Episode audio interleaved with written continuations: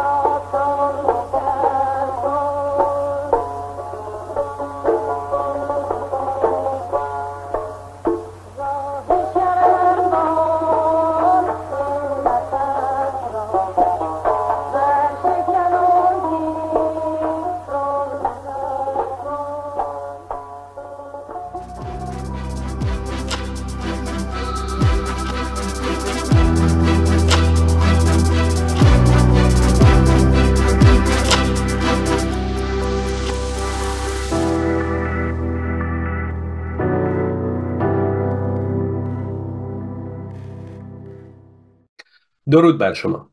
هفتمین قسمت از برنامه از مشروطه تا سکولار دموکراسی رو تقدیمتون می‌کنیم در این برنامه به بررسی مفهوم اشغال می‌پردازیم و به این نکته اشاره می‌کنیم که در یک جهان دور از سکولار دموکراسی همه چیز از یک کشور گرفته تا یک منصب و پست قابل اشغال هستند. ابتدا گوش می‌کنیم به متن کوتاهی از دکتر اسماعیل نوریالا و پس از اون به اتاق هماندیشی اعضای حزب میریم تا پرسش ها و نظرات اونا رو در مورد موضوع اشغال بشنویم. با ما باشید.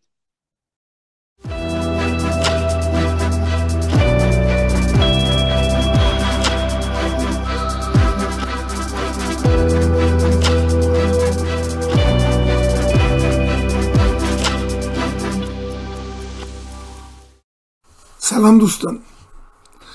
امروز می‌خوام روی یک مفهوم واژه تمرکز کنم. که دیدم در برنامه های پیشینمون هر کدومتون به نوعی اشاره به اون کرده این. اما فرصت نبوده که به شکلی متمرکز دربارهش حرف بزنیم. در برنامه پیش هم ما راجع به مفهوم مجاورت و همسایگی که خودش از دل تصور مرز بیرون می آمد صحبت کردیم و اشاره هایی هم به مفاهیمی مثل حمله و تجاوز و اشغال داشتیم. و من امروز می‌خوام درباره همین آخری یعنی اشغال که فرنگی بهش میگن اکیوپیشن بیشتر تمرکز کنم. در این حال سعی می‌کنم بحثم را از محدوده تفکر سیاسی زیاد دور نکنم. چرا که اشغال در عربی به مشغول بودن و مشغله و اشتغال و شوق داشتن و نظایر اونها هم مربوطه. اما این یکی یعنی اشغال معنای تخصیصی پیدا کرده و در فرهنگنامه های فارسی و لاتین اون رو معادل تسخیر و تصرف می آورن که با کاربرد اون واجه های دیگه متفاوته. در این حال توجه کنید که عمل اشغال کردن لزوما به نفوذ و دخالت یک کشور در کشور دیگه مربوط نیست و معنای بسیار وسیعی رو در خودش می‌گیره. اما همه این معانی از لحاظ مفهومی باید بدونیم که شرط وقوعشون شرط وقوع اشغال در هر شکل خودش وجود مرز و بعد تخطی و تجاوز نسبت به اون مرز. در مورد کشورها البته این مفهوم از اون حکایت می‌کنه که بیگانه ای یا بیگانگانی جایی رو که متعلق به اونها نیست و در کشور دیگری قرار داره تصرف کردن مردمی از کشور دیگر بخشهایی یا تمامی سرزمین های مردم دیگری رو تصرف کرده باشه. اما به دور از تجاوز کشور به کشور هم می شود از واژه اشغال به کار برد. مثلا فکر کنید چرا ما از اصطلاح اشغال سفارت امریکا در ایران به وسیله دانشجویان خط امام صحبت می‌کنیم؟ پاسخ در اینجا هم به همون مفهوم مرز برمیگرده. که در اینجا مرزی واقعا قرار دادی. برای اینکه طبق یک قرارداد شناخته شده بین المللی زمین سفارتخانه ها در یک کشور همچنان جزئی از خاک کشورهایی که صاحب وزارت سفارتخونه هستند محسوب میشه که البته در داخل کشور دیگه ای قرار داره. و گذشتن بی اجازه از مرزهای سفارتخونه ها و قدم نهادن به خاک این سفارتخونه های خارجی حکم شکستن همه قراردادهای بینالمللی و تحقق امر اشغال رو داره. از اون چی که گفتم میشه نتیجه گرفت که در واژه اشغال چند مفهوم وجود داره که از وجود مرز شروع میشه. در این حال از نوعی مجاورت واقعی یا فرضی خبر میده و بعد می‌رسه به مفاهیمی مثل یگانگی و بیگانگی یا خودی و غیر خودی و بالاخره از این حکایت می‌کنه که یکی از طرفین دو سوی مرز بدون اجازه و به صورتی متجاوزانه قسمتی از مایملک طرف دیگر رو در اختیار خودش گرفته یا از آن خودش کرده. دانشجویان خط امام از دیوارهای سفارت امریکا در تهرون که بر اساس قراردادهای بین المللی مرز بین امریکا و ایران محسوب میشه بالا رفتن. نگهبان رو خر سرا کردن و خاک امریکا رو اشغال کردن. و ما 45 ساله که داریم از بابت این اشغال جریمه می‌پردازیم که من وارد حالا انواع اون جریمه هایی که پرداخته میشه نمیشم. در نتیجه میشه دید که مرز می‌تونه معنای کاملا تجریدی ذهنی و قراردادی داشته باشه. حتی می‌تونیم برسونیم مطلب رو به مفاهیمی که دارای شخصیت مادی نیستند اما متضاد هم هستند و در نتیجه بینشون مرز هست. مثلا بگیریم خوبی و بدی رو. ما این دوتا رو به صورت مستزاد همدیگه درک می‌کنیم. و بینشون یک مرز تجریدی و فرضی رو قائل هستیم.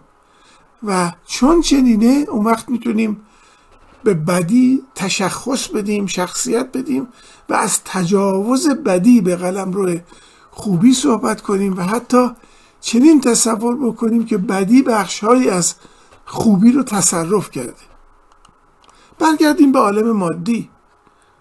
مثلا ما کاخ شاهی یا کاخ ریاست جمهوری داریم یا حتی میز پادشاه یا میز رئیس جمهور رو داریم و بر اساس قرارداد دور این پدیده ها دیوار مرزی کشیده یعنی همه نمی‌تونن وارد کاخ بشن و برن پشت اون میز بشینن. یعنی نوعی مرز و حریم قراردادی بین اونا وجود داره. حال یکی که شاه یا رئیس جمهور نیست. بیاد وارد کاخ بشه بره پشت اون میز بشینه و بتونه معموران دارای اختیار سرکوب رو هم در اختیار خودش بگیره. خب ما به راحتی می‌تونیم چنین اشخاصی رو هم متجاوز و اشغالگر بدونیم. یعنی مردمی که صاحب مملکت هستند و خودشون رئیس کشورشون رو انتخاب کرده و بهش حقوق میدن حق دارن که با این نوع اشغالگری هم مبارزه کنند و تلاش کنند تا اون کاخ و میز رو هم از چنگ اشغالگر درارن و اونها رو با آدمی که خودشون انتخاب می‌کنن بدن. یعنی کسی که از طرف مردم برای سکونت در اون کاخ و نشستن پشت اون میز انتخاب نشده باشه یا حتی انتخاب شده باشه اما مردم ازش ناراضی باشن اما او تن به از شدن نده حکم متجاوز رو پیدا می‌کنه اشغالگر محسوب میشه و مبارزه برای بیرون کردنش از کاخ و پشت میز ریاست ریاست حکومت یه مبارزه برحقی. تو متون جامعه شناسی سیاسی این نوع اشغال رو تعریف می‌کنن. من یکیشون رو براتون ترجمه کردم و می‌خونم. می‌گوید که در چهارچوب های سیاسی و اجتماعی و سازمانی افراد یا گروه ها ممکن است موقعیت های قدرت نفوذ یا اقتدار را اشغال کنند. بدون اینکه این کار با موافقت بقیه دست اندرکاران انجام شده باشد. این شکل از اشغال شامل در اختیار گرفتن موقعیت هایی در سلسله مراتب است و با تسلط و یا تسلط بر سیستم هایی است که اختیار کنترل یا تصمیم گیری رو دارا هستند پایان نقل قول. بر تمام این زمینه هاست که مثلا ما می‌تونیم از اشغال فرانسه و پاریس و کاخ ریاست جمهوری فرانسه به وسیله آلمان ها صحبت کنیم. و در نتیجه نهزت مقاومت فرانسه رو برحق بدونیم و تحسین کنیم. یا می‌تونیم از اینکه مجموعه حکومت اسلامی در ایران پس از گذشته این سالها و تن ندادن به تغییر و حتی انحلال مجموعه اشغالگره. باری خلاصه کنم.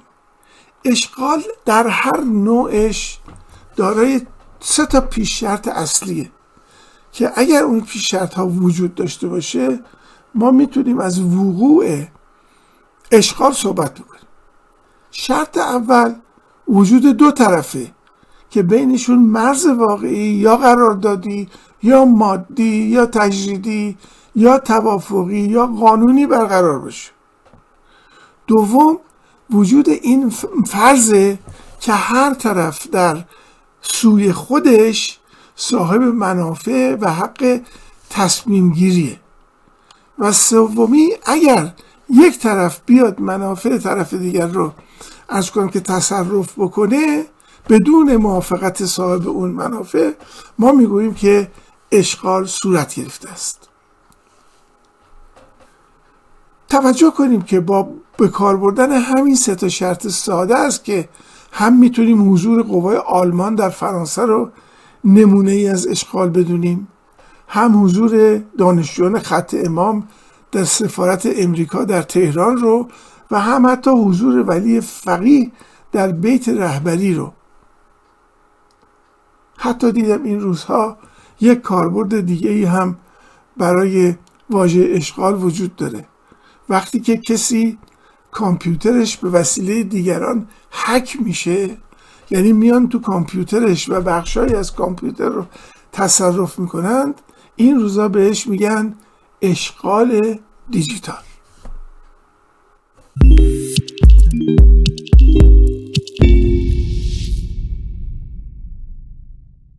خب دوستان جلسه هماندیشیمون رو شروع می‌کنیم و اولین نفری هم که وقت گرفته آقای شهرام عباس پوره بفرمایید. ممنونم جان نوری من فکر می‌کنم صحبت امروزمونم که ما داریم از تصرف و اشغال صحبت می‌کنیم اولین کاری که جمهوری اسلامی کرد از ابتدا اومد ذهنیت مردم رو تصرف کرد و مشغول کرد. به این صورت که شما حساب بکنید در سیستم آموزشی هیچ موقع این نظام سعی نکرد که ذهن خلاق و ذهن پرسشگر ایجاد بکنه توی بچه ها یعنی همیشه در همون چهارچوبی که خودش می‌خواست افکار بچه ها رو افکار جامعه رو مشغول کرده به نوعی تصرف کرده. یعنی الان شما فرض بفرمایید که یه خبرنگار اگر می‌خواد خبری تهیه بکنه حتما باید در اون چهارچوب و در اون مرزی باشه که اون مرز بسته ای که حکومت و قانونش می‌خواد باید باشه. در همه زمینه ها شما ورزشکارامون رو حساب بکنید اساتید دانشگاه رو حساب بکنید. این تصرف کردن و مشغولیات برای ذهنیات مردم ایجاد کردن اینکه نگذاشته ذهن پرسشگر و خلاق درون جامعه ایجاد بشه من فکر می‌کنم این رو می‌تونیم ما به بحث امروزمون ربط بدیم که خود مشغول کردن هم به نوعی اون تصرف کردنه که حکومت اسلامی از ابتدا اومد این رو انجام داد. و خمینی چون ما می‌دونیم که به هر حال ما یه مرزی هم بین مدرنیته و سنت داریم. خب این آدم به عنوان یه آدم سنتی و اسلامی از ابتدا با مدرنیته همیشه جنگ داشت وقتی که اومده بود و این واقعا توی جامعه ما این سنت رو سعی کرد که هرچه بیشتر جا بندازه در برابر مدرنیته. ممنونم موریال مرسی شهرام جان. ارز کنم که خب همه این مرزهایی که شما میگید مرزهایی هستن که وجود داشتن و بهشون تجاوز شده دیگه. یعنی حالا منهای این که حکومت اسلامی یک حکومت ایدئولوژیکه و چون ایدئولوژیکه اصلا کارش تجاوز و اشغال و ارز کنم این حرفا هستش ما در طی این 45 ساله دیده ایم که چگونه این اشغال به چه صورتهایی پیش میره و جلو میره. آقای سایی بفرمایید. ممنون آقای دکتر. از کنم خدمتون که در باب اشغال من می‌خواستم یه مطلبی که ذهنم درگیر کرده مطرح کنم. امیدوارم که دیدگاه من نزدیک باشه به دیدگاه آقای دکتر و بحث مرز ما معمولا وقتی میایم از مرد صحبت می‌کنیم از یه دیدگاه شخص سوم نگاه می‌کنیم. و معمولا وقتی از این زاویه نگاه می‌کنیم مرز خیلی واضح و روشن یه خطی رو می‌بینیم بین دو تا پدیده ای که راجبش داریم صحبت می‌کنیم. ولی تو بحث امور اجتماعی و مسائل اجتماعی و سیاسی فکر می‌کنم نکته که باید خیلی بهش توجه کنیم اینه که دیدگاه اون اشخاص اول که در دو طرف مرز نشستن چه شکلی هست؟ و اینو بتونیم خیلی درست و واضح براشون تعریف کنیم. یعنی من که این طرف ماجرا نشستم حالا فرض مرز قراردادی ایران و عراق رو فرض کنیم.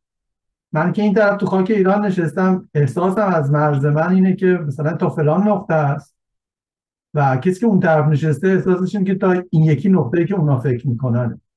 در مسائل اجتماعی هم وقتی وارد بحث میشیم احساس آدم ها و نگاهشون که به اون مرزی که دارن می‌بینن قطعا متفاوت از طرف مقابلشونه. و معمولا این باعث ایجاد سوء تفاهمات میشه و در بعدش هم باعث تشخیص اینکه الان یک فرد در مقابل به حقوق من تجاوز کرده و اشغال صورت گرفته یا من به حقوق طرف مقابلم. تجاوز کردم به نظرم این نکته نکته قابل بحثیه. امیدوارم درست فکر کنم. از من تمام. بله ارز کنم که این که مرزها به خصوص مرزهای اخلاقی مرزهای وجدانی بعد می‌رسیم به مرزهای سیاسی و مرزهای جغرافیایی اینها آیه از آسمون آمده نیستن. و در جوامع مختلف هم متفاوتن.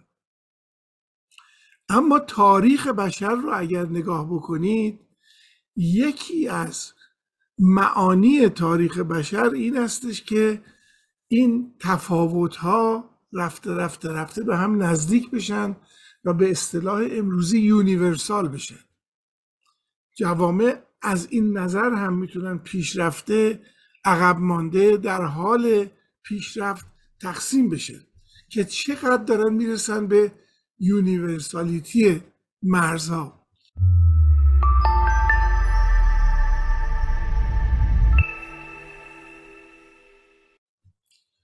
نفر بعدی خانم شبنم بدری بفرم مرسی ممنون آقای دکتر. شما و سایر دوستان خب اشاره کردیم که در موارد و شرایط متعدد این کلمه اشغال رو می‌تونیم به کار ببریم. و خب اگر بخوام مثال های بیشتری رو ببرم بزنم چه در یعنی در زبان انگلیسی همین آکوپای رو به کار می‌برن در زبان فارسی هم گفتیم این اشغال رو به کار می‌بریم. چه مثلا در مورد نمی‌دونم کشوری مثل آلمان که یه سری از کشورها رو اشغال کرده بود. مثلا در طول جنگ جهانی دوم این کلمه رو به کار می‌بریم. در مورد اسلامیست ها و افغانستان این رو به کار می‌بریم که اسلام افغانستان توسط اسلامیست ها اشغال شد یا کشورهایی که کمونیست ها اشغالش کردن. یعنی در این موارد هم چه این اسلامیست ها چه کمونیست ها خب مرد از میان مردمان همون کشور بودن. خارجی نبودن. برای همین این حالا تایید و تاکیدی بود دوباره بر صحبت های دوستان. در مورد ایران هم که خب حکومت اسلامی دیگه فضایی نمونده که بهش اشغال تجاوز نکرده باشه و اشغال نکرده باشه. یعنی داره تجاوزش نسبت به حریم خصوصی ایرانی ها که روز به روز بیشتر میشه. در مورد تاریخ و فرهنگ سالیان ساله که این کار رو کرده. در مورد جشن ها در مورد حتی زبان که میاد از تلویزیون حکومتی خودش اعلام می‌کنه که مثلا زبان کسایی که میرن بهش زبان عربیه. اونجا کسی غیر از عربی زبانی حرف نمی‌زنه و در جهنم هم هیچ کس عربی حرف نمی‌زنه. و اینها این حرف های مزهک یا بگیم متجاوزانه نسبت به حالا زبان رسمی کشور ما داره از تلویزیون خودشون پخش میشه.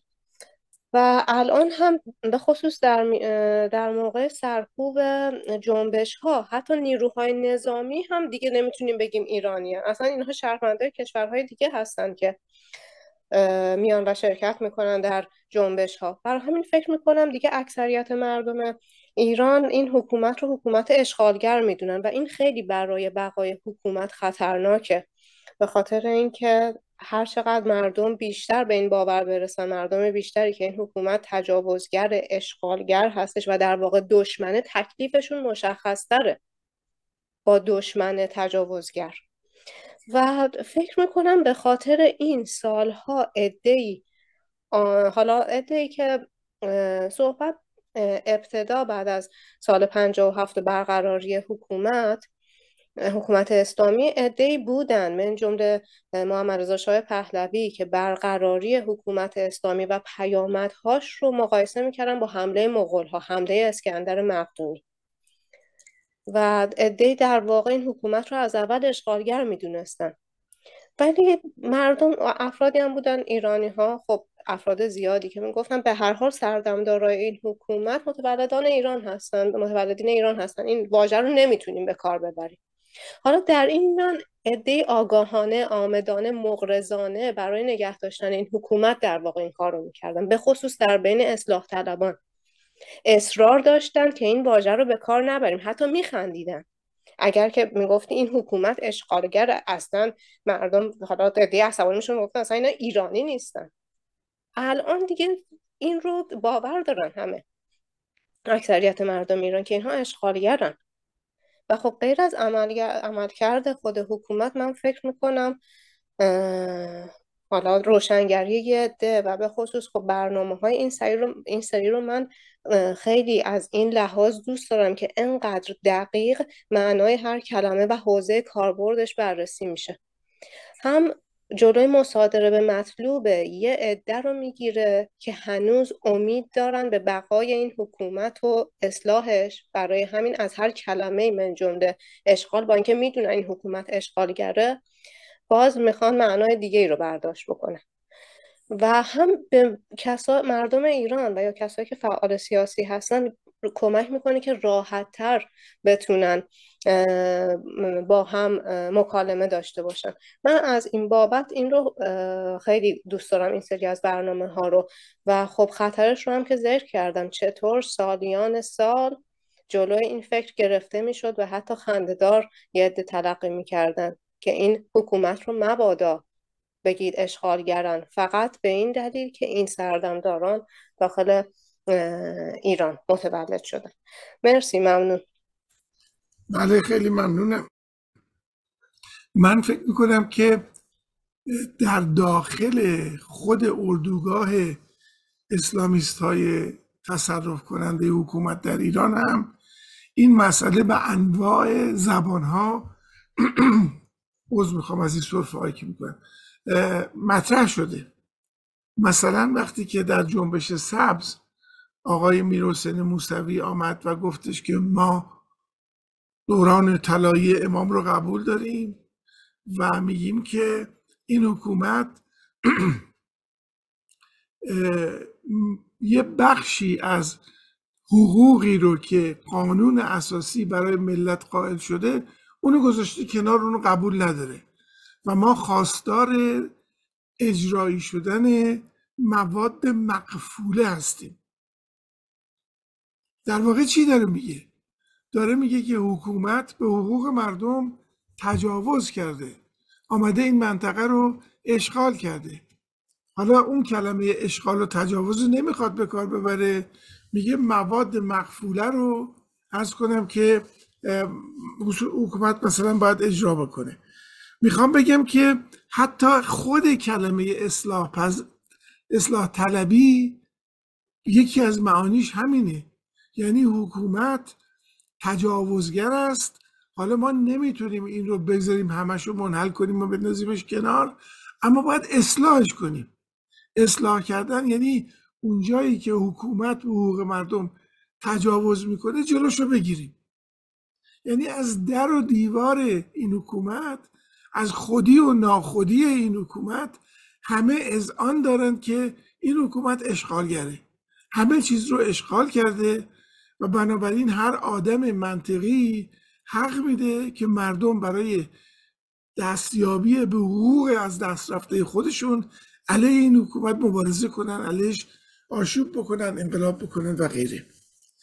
از کنم که آقای امیر بیگلر بفرمید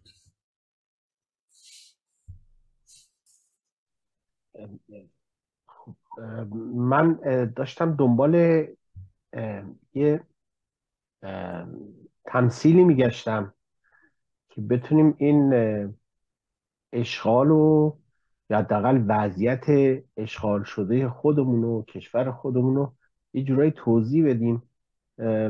یا توضیح بدم اگر ملت ایران جمعی باور می‌کردن که کشور ایران توسط این افراد اشغال شده. خب مسلما درکش باعث این میشه که خب میگه خونمون اشغال کردن دیگه. پاشیم و این اشغالگرا رو از سرزمینمون بیدار بکنیم. مثلا سر این که این خیشاوندی که فقط روی کاغذ هست باعث این میشه که این موقعیت رو درک نکنیم که واقعیت کشورمون توسط کسانی که به قولی ایرانیان خودشون هم باور ندارن ایرانیان. اول خودشون رو مسلمون می‌دونن. همجور که رهبرشون گفتش که بزرگترین خطر برای اسلام ملیگراییه. اگر بتونیم اینو درک بکنیم خیلی سریعتر شاید بتونیم کشورمون رو آزاد بکنیم. بتونیم یه کشوری بر پایه اون چیزی که آرزوی هممون هست دموکراسی سکولاریسم. برپا بکنیم. یاد کتاب جورج اورول مزرعه حیوانات افتادم که واقعیت نشون میده. اون خوکایی هم که مزرعه رو به دست گرفتن اون هم مال اون مزرعه بودن. جزو بقیه حیوانات اون مزرعه بودن. ولی دیدیم که اون مزرعه رو با کشتن به اون صاحب مزرعه وضعیت اون مزرعه رو به کجا کشوندن؟ وضعیت فعلی ما هم همینه. یعنی قدرت حاکمیت مردم توسط یک گروهی که پشوانش هم یه تفکریه که اون هم هیچ ربطی به ما نداره. یعنی اون تفکر هم تفکر اشغالگره. چون 1400 سال به ما داره فشار میاره مثل بقیه کشورها کشورهایی که شدن عرب زبان شدن اصلیت خودشون رو از دست دادن فشار میاره که به ما بگه شما این هستید اینی که من هستم. و این کشور کشور شما ایرانیا نیست بلکه کشور حالا امام دوازدهمشون امام قایبشونه مال اوناست در است و وقتی که به اینجا می‌رسیم دیگه تصمیمی هم نمی‌تونیم روی اون ملک مشاهی که مال همه ایرانیا هست بگیریم. همینجور که می‌بینید تمام سرمایه ایران تو کشورهای نمی‌دونم لبنان غزه الان هم که این ها همه شدن هفتیرکش تو اونجا خرج میشه. و اینجاست که اون مرزها چون از بین رفته چون مرزی که مالکیت کشور رو مشخص می‌کنه اونا از بین رفته. نمی‌دونم نظر دوستان با این توضیح که من دادم موافقن یا اینکه من با فراتر از اون بحث ها گذاشتم من تمام. نه تا زمانی که راجع به مرز صحبت می‌کنیم در واقع همه حرفا ارتباط داره با کل ماجرا.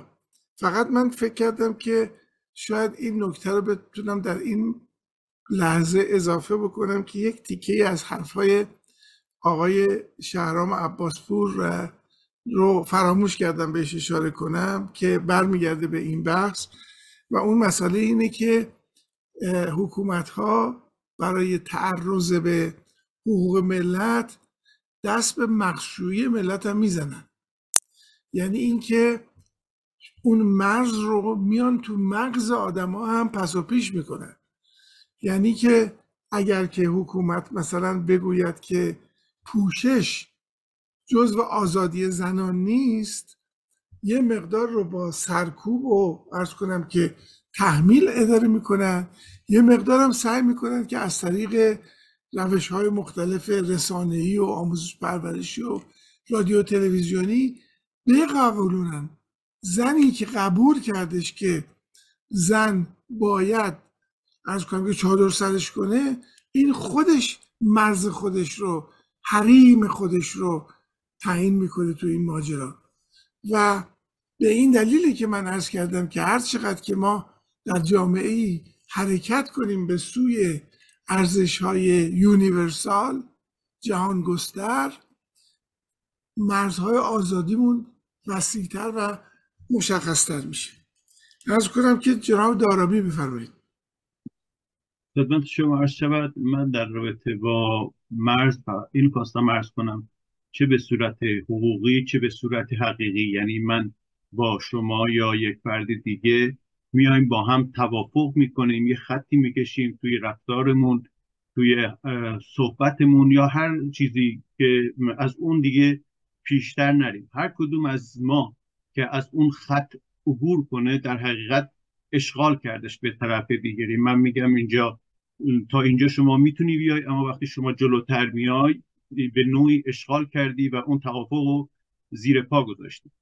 حکومت ایدئولوژیکی که تو کشور ما حاکم هستش این کار رو به صورت برداشت ماکیوولیستی یعنی اینکه میاد همه هدف وسیله رو توجیه می‌کنه. برای همه مردم میاد مرز تعیین می‌کنه و برای اونها قانون های سفت و سختی بر اساس ایده های خودش نخواسته های مردم قائل میشه. اما برای خودش هیچ وقت هیچ مرزی قائل نیستش. چرا؟ چون خود رو خودشو نماینده خدا می‌دونه و فکر می‌کنه هر کاری می‌کنه بر اساس احکام الهی هستش. مثلا توی سیاست ما می‌بینیم در انتخابات خودشون اون چیزهایی که ما می‌خونیم همه افراد خیلی نکته های خوبی هستش خیلی هم عالی. اما میان یک چیزی فرای قانون می‌ذارن به نام نظر استثوابی که فراتر از قانون هستش. یعنی اشغال می‌کنن به تجاوز می‌کنن به حقوق دیگران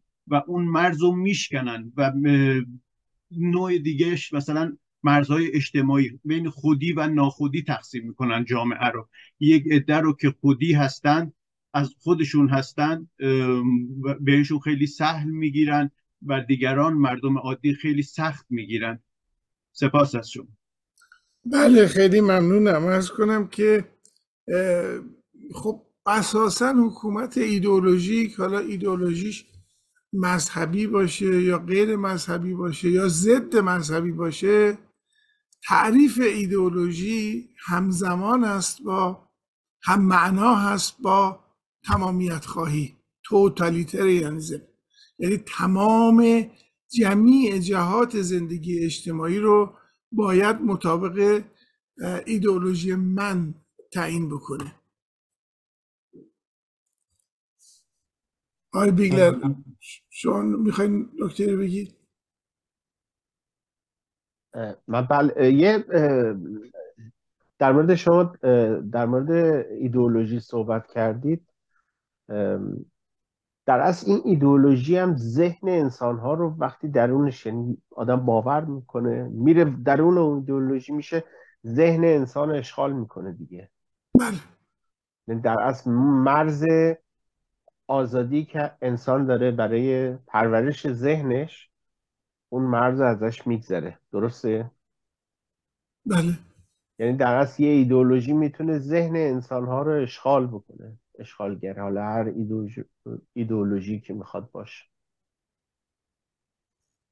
شما آقای قبلا برخورد کردید یا نه؟ اگر شما راجع به مسائل دینی اگر از یک مثلا کسی سوال می‌کردی اگر پاسخ منطقی برات نداشت می‌گفت این حتما یه حکمتیه یا بیشتر از این نباید در کارهای خدا مثلا دخالت, دخالت کرد. یا در امر دین بیشتر از این نباید دخالت کرد. همش میگن شما نباید پاتو بیشتر از این دراز بکنی. ولی در کشورهای دموکرات شما می‌بینید بچه ها پرسشگرن کنجکاون. سر, در سر کلاس درس اگر بچه چیزی بپرسه و حتی معلم استاد دانشگاه یه دفعه به مشکلی بر بخوره که نتونه مثلا اونو جواب منطقی بده فوری از بچه ها می‌پرسه. میگه شما چی فکر می‌کنی؟ به اون طرف میگه خودت چی فکر می‌کنی؟ این باعث میشه که پرسشگر بار میاد اون جامعه. خلاق و کنجکاو رشد می‌کنه. ولی برخلاف جامعه ما متاسفانه همش میگن که از این حریمت نباید خاطو درازتر بکنی. شما حق نداری دیگه بیشتر از اون سوال بکنی. این راجع به حق و حقوقت هم اجازه نداری زیاد سوال بکنی. شما الان ببین ما چقدر وکیل داریم. که خواستن از موکلشون دفاع بکنن بر مبنای حقوق چی میگن همین قوانین اساسی که جمهوری اسلامی داره ولی اونا همین ها هم زیر پا می‌ذارن. الان همین یکی دوتا وکیلی که در مورد جانباختگان بودن در مورد اون خبرنگارها بودن هر کدوم اینا آمدن از موکلشون دفاع بکنن خودشون هم الان افتادن زندان. یعنی حق ندارن بیشتر از اون پاشو فراتر بذارن. و همش من فکر می‌کنم همین ایدئولوژیه دیگه کار همین ایدئولوژیه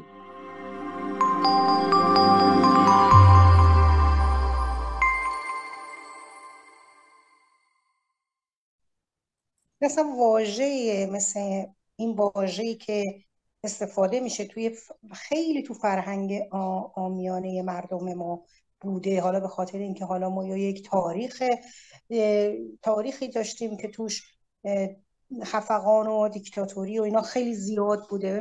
مثلا خیلی در فرهنگ ما استفاده میشه پاتو از حد و مرزت فراتر پاتو از گلیمت بیشتر دراز نکن. حد و مرز خودت رو رعایت کن. از حد و مرز خودت خارج نشو. یعنی دستوراتی که صادر شده که اغلب مربوط به جامعه والد سا والد معاب هست پدر سالار هست که دائما اشاره می‌کنه که تو نباید مرزی رو بشکنی. یعنی کلمه مرز با تصرف و اشغال و اینها گره خورده به نوعی. یعنی هر جایی که مرز شکسته میشه بحث تصرف میاد بحث تجاوز میاد بحث در واقع چیرگی و غلبه پیدا کردن بر یک موقعیتی که تو رو ازش منع کردن میاد. بنابراین این, این مفهوم چه در بحث جغرافیاییش و چه در بحث های ارزشی تاریخی احساسی عاطفی حتی حتی شما می‌تونید مرز و حریم عاطفی یک نفر رو مورد تجاوز قرار بدید. می‌تونید با شکستن در واقع حریم عاطفی اون تجاوز احساسی به اون حتی بکنید. خیلی این مفهوم به ذهن نزدیکه و آشناس و تقریبا همه آدم ها این رو در زندگی یه جوری باهاش برخورد کردن یه جوری تجربه کردن و یه جوری لمس کردن که چجوری این اش مفهوم اشغال و وارد شدن به حریمشون به هر نوعی احساس شده. شما مثلا می نویسن جمهوری اشغالی دیگه می نویسن در مورد ایران. دیگه نمی نویسن جمهوری اسلامی مثلا جمهوری اشغالی. خاطر اینکه از ابتدا داستان کسان دیگری دلایل دیگری برای بروز این انقلاب بود. در حالی که آخوندها و ملایان در واقع به تمام تلاش هایی که حالا هر همه کرده بودن به نوعی تجاوز کردن و یک دفعه این انقلاب رو به قول معروف میگن دزدیدن و بردن و حالا اصلش هرچی بود کاری ندارم. ولی با تجاوز شروع شد. با تجاوز شروع شد با تجاوز ادامه پیدا کرد. تا جایی که امروز به خودشون اجازه میدن گوشی های مردم رو در واقع شنود شنود مکالمات مردم رو داشته باشن. پیام های مردم رو خصوصی مردم رو توی کانال های اجتماعی چک بکنن. هر جا که بخوان فیلتر می‌کنن هر جا که بخوان باز برای خودشون نگه میدارن. و یک حکومت کاملا فشلی که مرزهای حریم خصوصی مردم رو میشکند در حالی که برای آنها مرزهایی می‌ذاره که حق ندارن اعتراض بکنن حق ندارن حرف بزنن حق ندارن در واقع سوال بکنن. مردم باید مرز داشته باشن به حاکمیت اعتراض نکنن. اما حاکمیت می‌تواند مرزهای مردم را بشکند حتی وارد خونه های اونها بشه حتی وارد فضای شخصی اونها بشه داخل ماشین های اونها به اونها بگه شما چیکار می‌کنید؟ موسیقی می‌ذارید؟ هجاب می‌ذارید؟ یعنی ببینید تا کجاها اینها پیش رفتن و این خاصیت یک حاکمیت دیکتاتور هست. من چون وقت برنامهمون تقریبا تموم شده فقط خلاصش می‌کنم.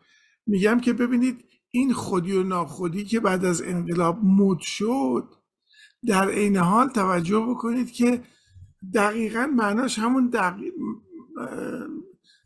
هم معنا هست با اون دوگانه محرم و نامحرم. محرم و نامحرم یعنی خودی و ناخودی. محرم می‌تونه بیاد تو حریم ناخودی نمی‌تونه بیاد توی حریم. بنابراین هم مسئله تمامیت خواهی مطرح هست و هم مسئله بیرون حریم و داخل حریم رو مطرح کردن.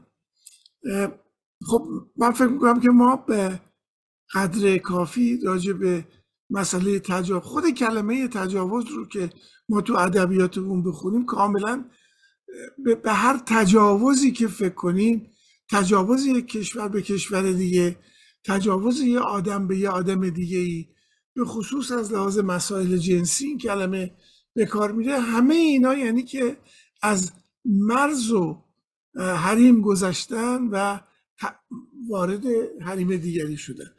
حالا در جلسات آینده سعی می‌کنیم که بقیه مطالبی رو که باز ناشی از فرض مرز هست رو بیایم و مطرح بکنیم. خیلی از همکاری همتون متشکرم.